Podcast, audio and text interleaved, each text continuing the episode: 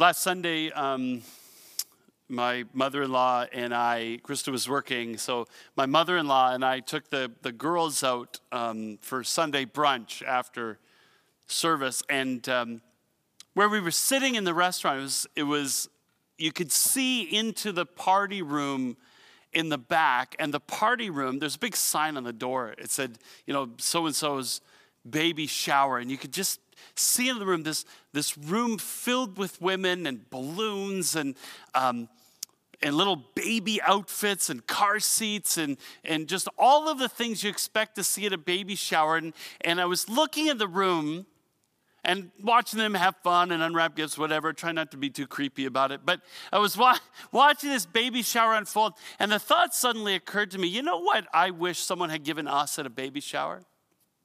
Probably the most valuable parenting tool that we have never had access to in our lives. It's a polygraph. I feel like parenting, parents should come equipped with a polygraph.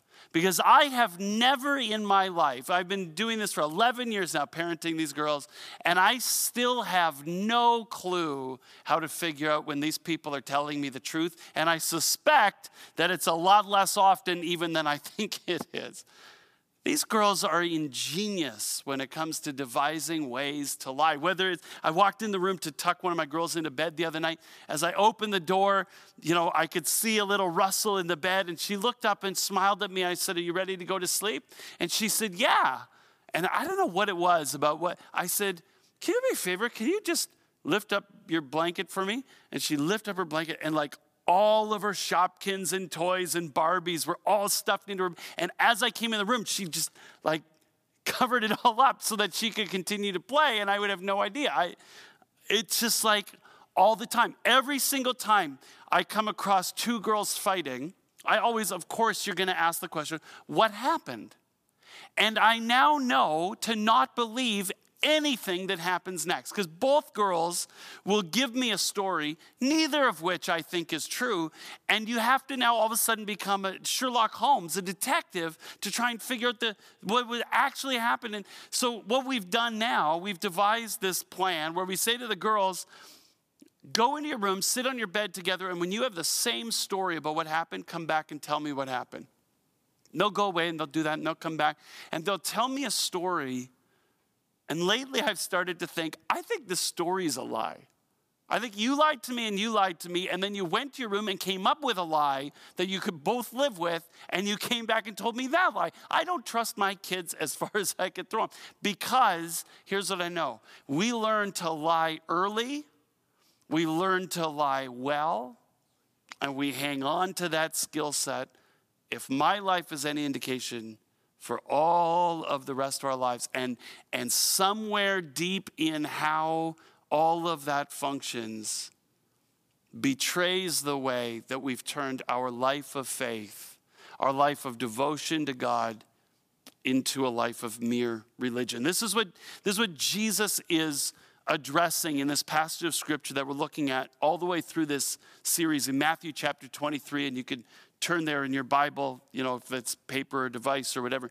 Turn to Matthew chapter 23, verse, which gets started verse 16, where Jesus, in this whole text, has been essentially calling out in the Pharisees, uh, a group of men in the, in the first century who were sort of self proclaimed spiritual leaders, and everyone kind of looked up to them as, as spiritual leaders. And, and yet, in this passage, Jesus is calling out in them markers, the ways in which their sincere devotion to God has degenerated into something that in this series I'm calling uh, mere religion.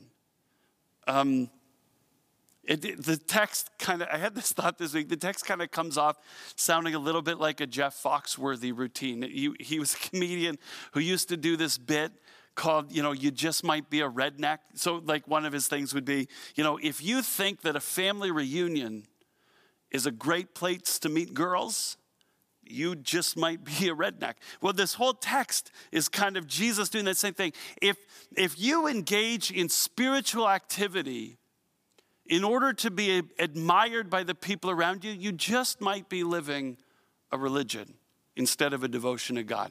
Um, last week we talked about um, if your life of faith consists of uh, carefully constructed rules and expectations that you foist on yourself and other people, you just might be living a religion. This week in Matthew 16 and following, Jesus would say, if your faith allows you to tell a lie, ah, if your faith allows you to tell a lie while appearing to be telling the truth, you just might be living a religion. This is what he says in Matthew 23, verse 16.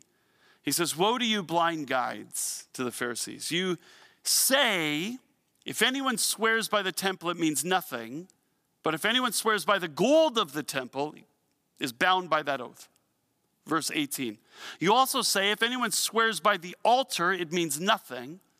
But if anyone who but anyone who swears by the gift on the altar is bound by that oath. Sometime in the first century, right around the time of Jesus, um, it became common practice for Jews to engage in swearing oaths. Like basically, swearing an oath if you were making a promise to another person, swearing an oath if you were making a promise to God, um, swearing an oath if you to just certify the truthfulness of what it is that you were saying. They kind of became a, I swear to God kind of culture where they just people it became a thing that people did and the rabbis were very concerned about it because the rabbis concern was always that whatever people do they wanted people to do it in the spirit of obedience so they wanted people to um, essentially follow the right rules when it came to swearing oaths. So the rabbis put their heads together and they decided that there would be three markers of a valid oath. Like the question is, how can you tell when somebody has sworn a religiously binding oath or, or a religiously valid oath and when they haven't. Because the rabbis wanted people using oaths that God would recognize. And so they said there had to have one of three characteristics. Number one, you had to use the word oath or the word promise. You had to say, I swear. If you didn't say, I swear, you didn't really swear.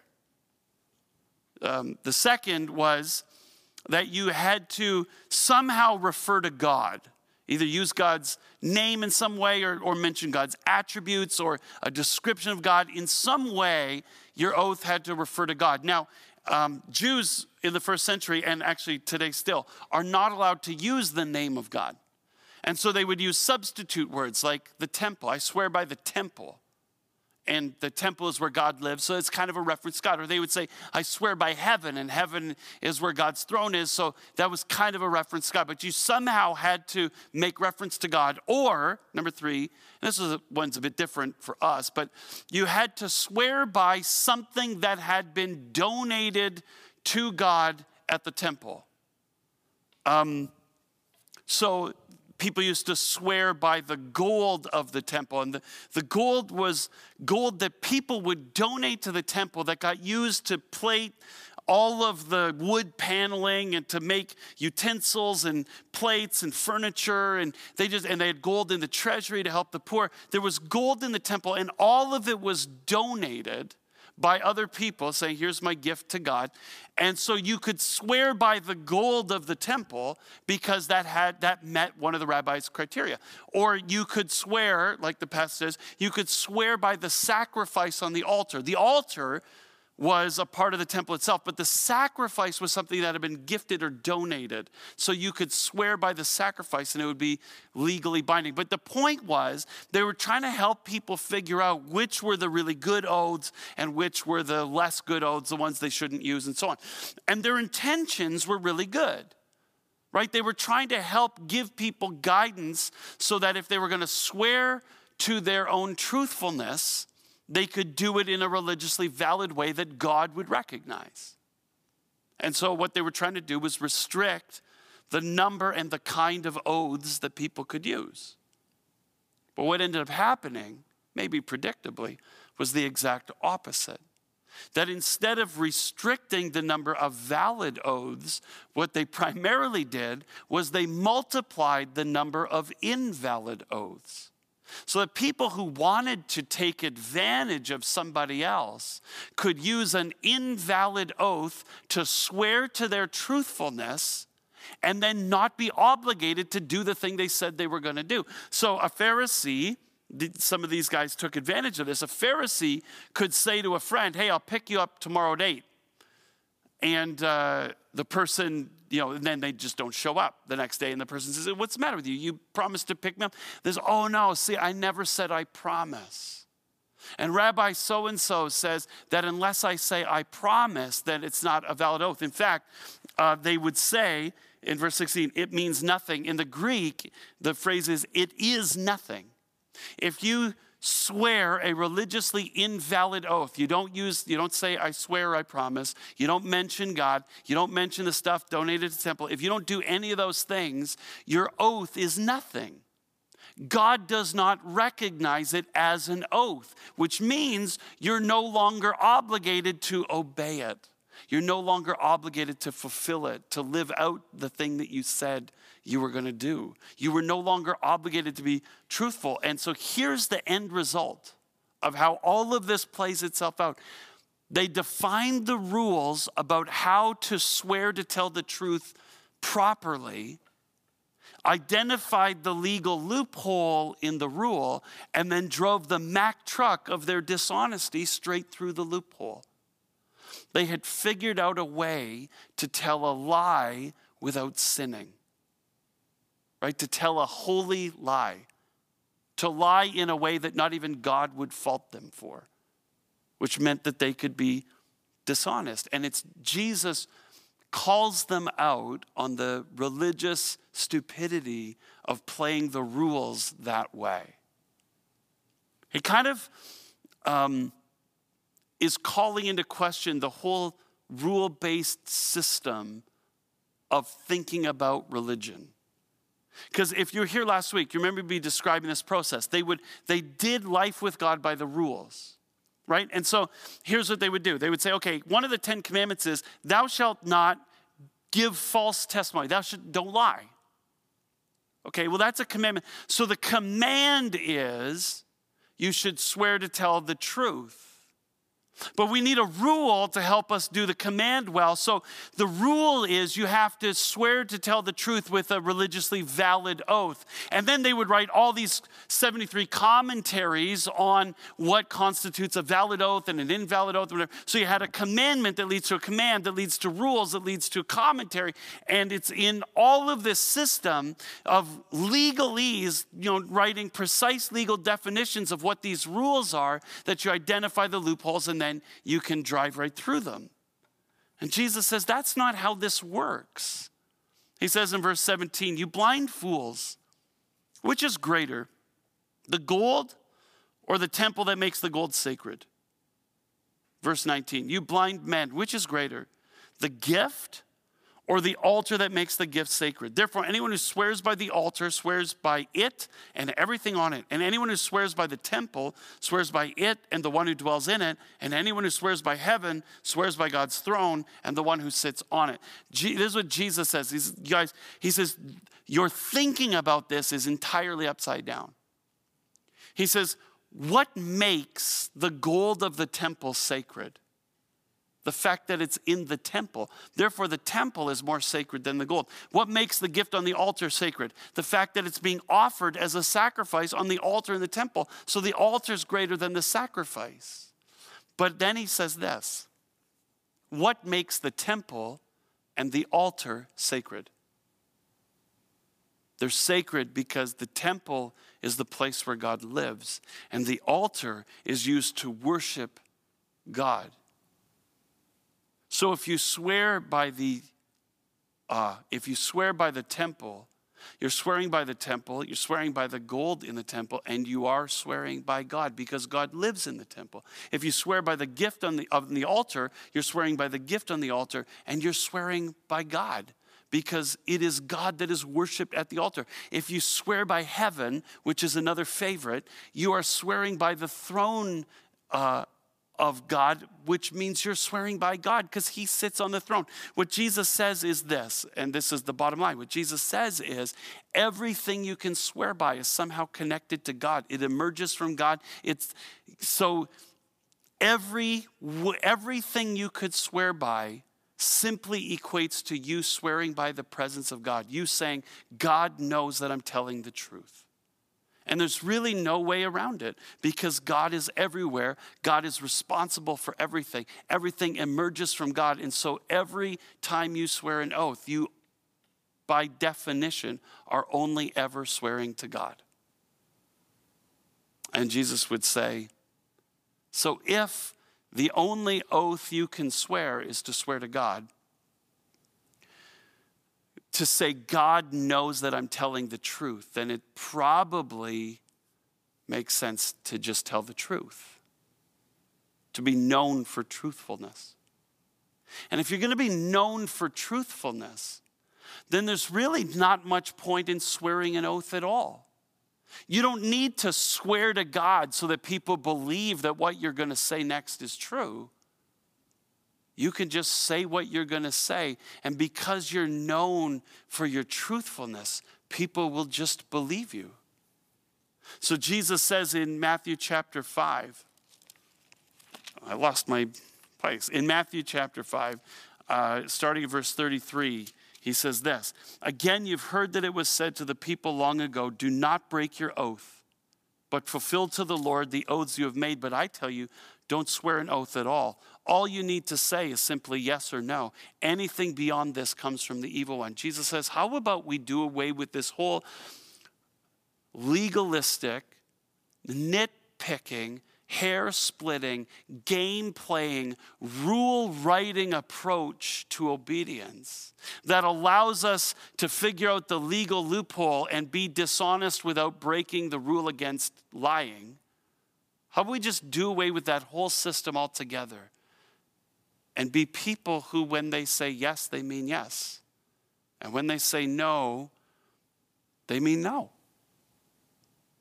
People who are, are known for being as good as their word? How about we just be people whose word is their bond? How about we just become people who say what they mean and mean what they say so persistently and consistently that everybody knows us to be truthful people? That's the kind of person God's inviting us to become. What's fascinating to me about this particular passage is that Jesus would want to illustrate the way that devotion degenerates into religion using, among the Pharisees, using the issue of truth telling, knowing that we struggle as much with the truth as they ever did. That issue is as relevant to us today as it was to them because every person in this room lies all the time.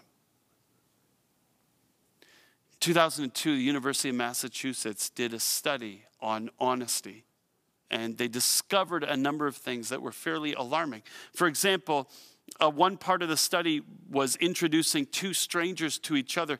And in their experiment, what they discovered was that the majority of people, 60% of adults who meet a stranger on the street, will lie to that stranger within the first 10 minutes of conversation. Think about that. This is a person I don't even know who doesn't know me, and I will, I will tell them a falsehood within the first 10 minutes of conversation. It's actually worse than that because, on average, the participants in the study lied to the stranger three times in a 10 minute conversation. Three lies in 10 minutes. This sermon is 30 minutes long, just in case anybody's doing the math. just keep that in mind. They, they said the average person lies, tells a falsehood four times a day. Um, or on average, people lie four times a day. You're not lying every 10 minutes all day long. That means 1,460 blatant lies we tell every single year. Now, women, you do a little better at this than the guys do. Women lie on average about three times a day, and men lie on average about six times a day. So we, we got to get our act together, fellas. Um, We lie to everybody.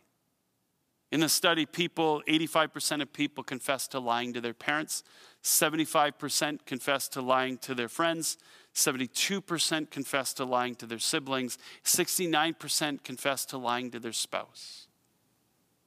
We lie about everything. 40% of people lie on their resume. 90%, get this statistic 90% of people lie on their online dating profile. And the other 10% are the ones worth dating, I guess. we just lie, we will lie about trivial things. As a part of the study, they said 30% of people will lie about whether or not they've seen the movie The Godfather. Like, how insignificant, who cares? But it's so important that we'll lie about it, right? We lie about everything.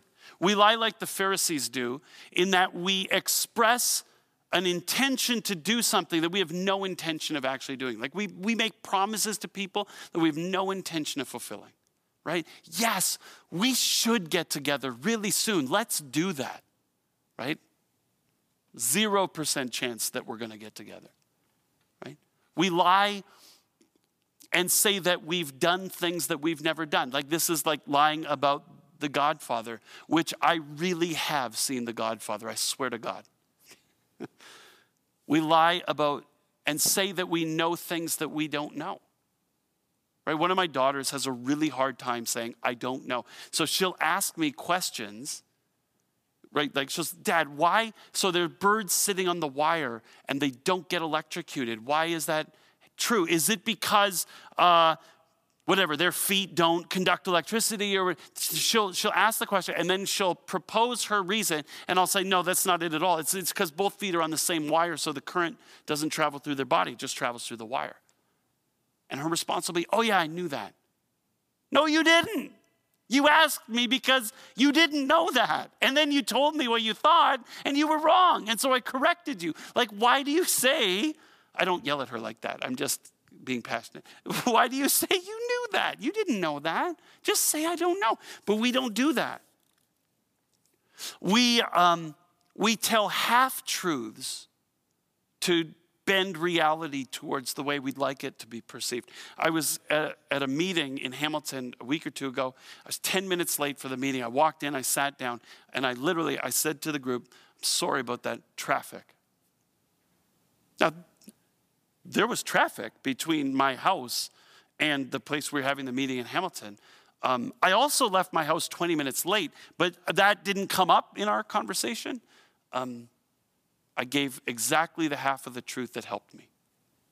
Right? We, uh, we lie to get things done that we need to get done or to, to bend life favorably for us. That's why we cheat on our taxes. We lie by what we don't say.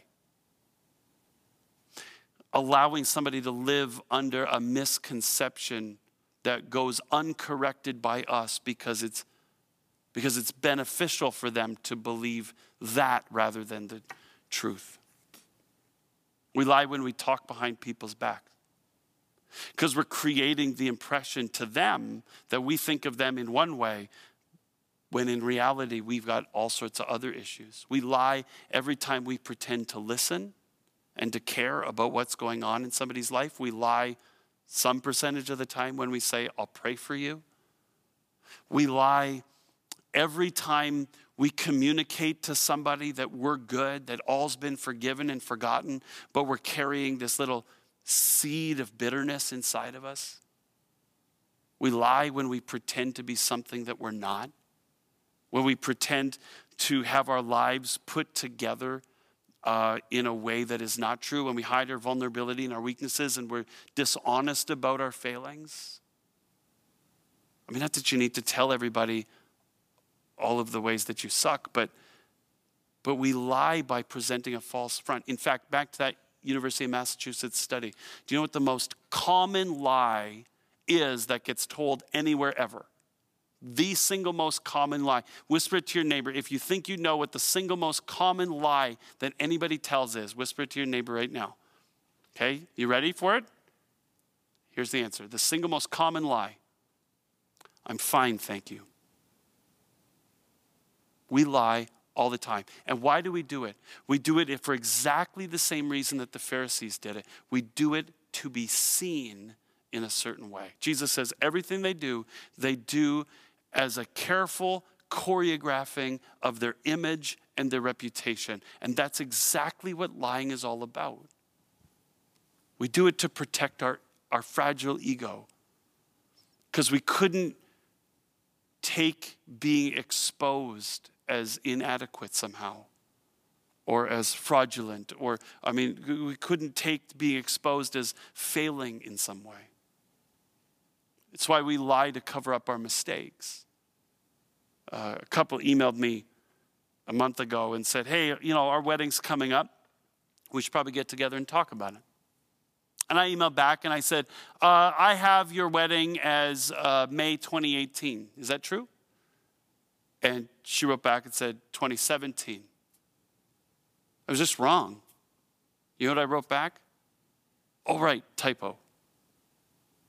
Typo. It wasn't a typo. I thought the wrong date. And it doesn't make me a bad person.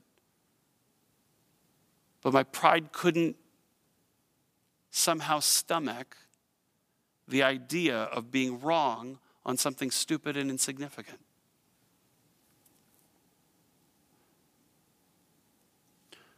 We want to be seen as someone that matters. And we will bend the truth in order to accomplish the promotion of whatever reputation it is that we want people that we want to have among other people.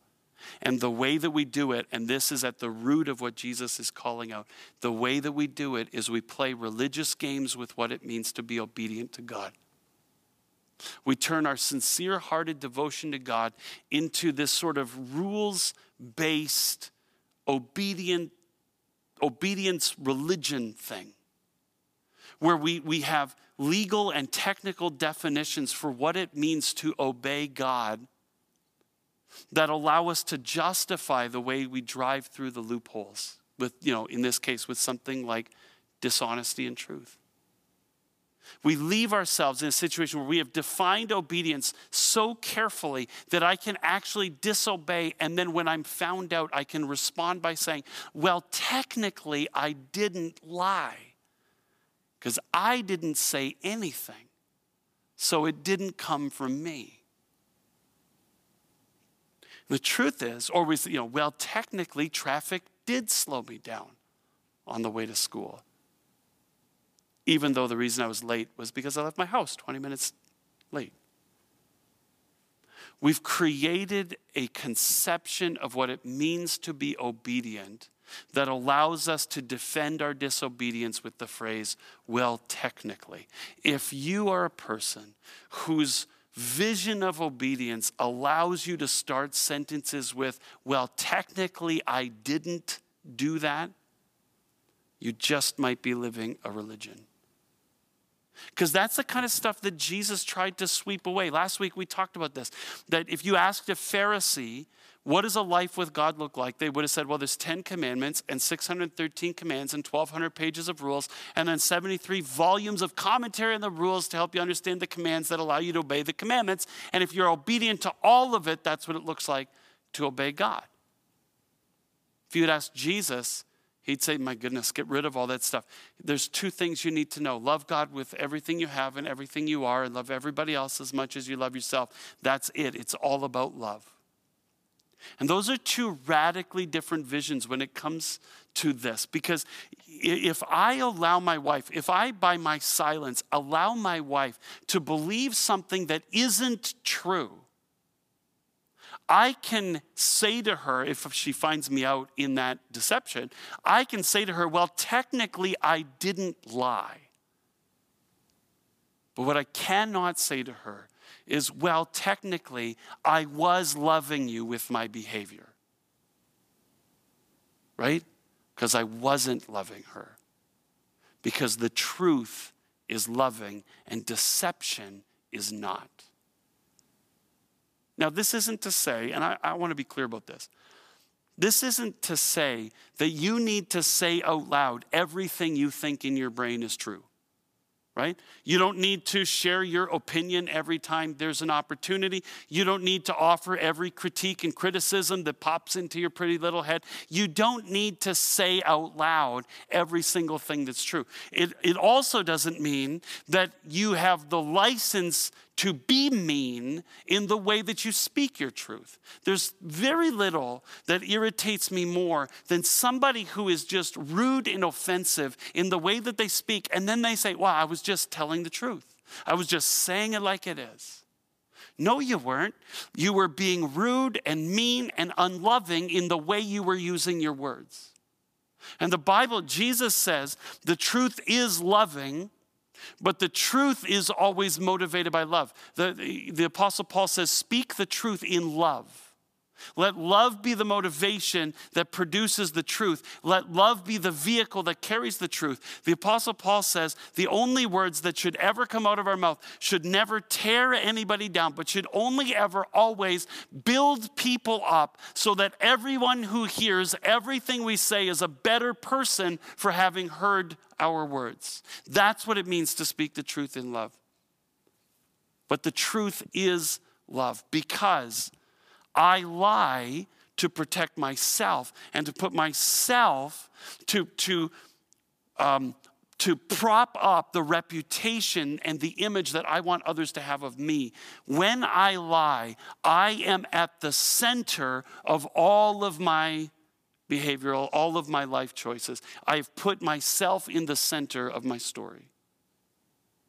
Love decenters me and centers God in the middle of my story. Everything I do, I do out of love for God. God decenters himself and puts others in the middle of his story. So, if I'm living the life of devotion that God has called me to, then the center of my story is God and others, and my orientation towards them is love, and deception is never loving. When I lie, I'm at the center of my own story, and my religion, if I can call it that, is actually only about me. Friends, we have a truth problem. And behind the truth problem, we have a love problem. We have taken what Jesus has invited us into a life of loving God with all of our heart and soul and mind and strength and loving everybody else as much as we love ourselves. And we've turned that into this nitpicky, hair splitting, game playing, legalistic, rules based obedience project that allows us to drive the Mack truck of our disobedience through the legal loophole in the rule. Once we've gotten there, especially the ways that we do it with the truth, we have become something completely other than the person that Jesus is inviting us to be. Because the person Jesus is inviting us to become, the person that is rooted in love, is a person whose life is driven and motivated by the truth, the whole truth, and nothing but the truth for the love of God and others. Let's pray together.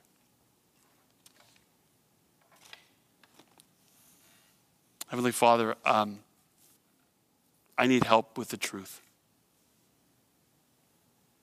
I'm thankful that we've had a time of confession already in the service. I'm thankful for the forgiveness that you pour out on our lives. I almost feel like we need a moment of confession again just to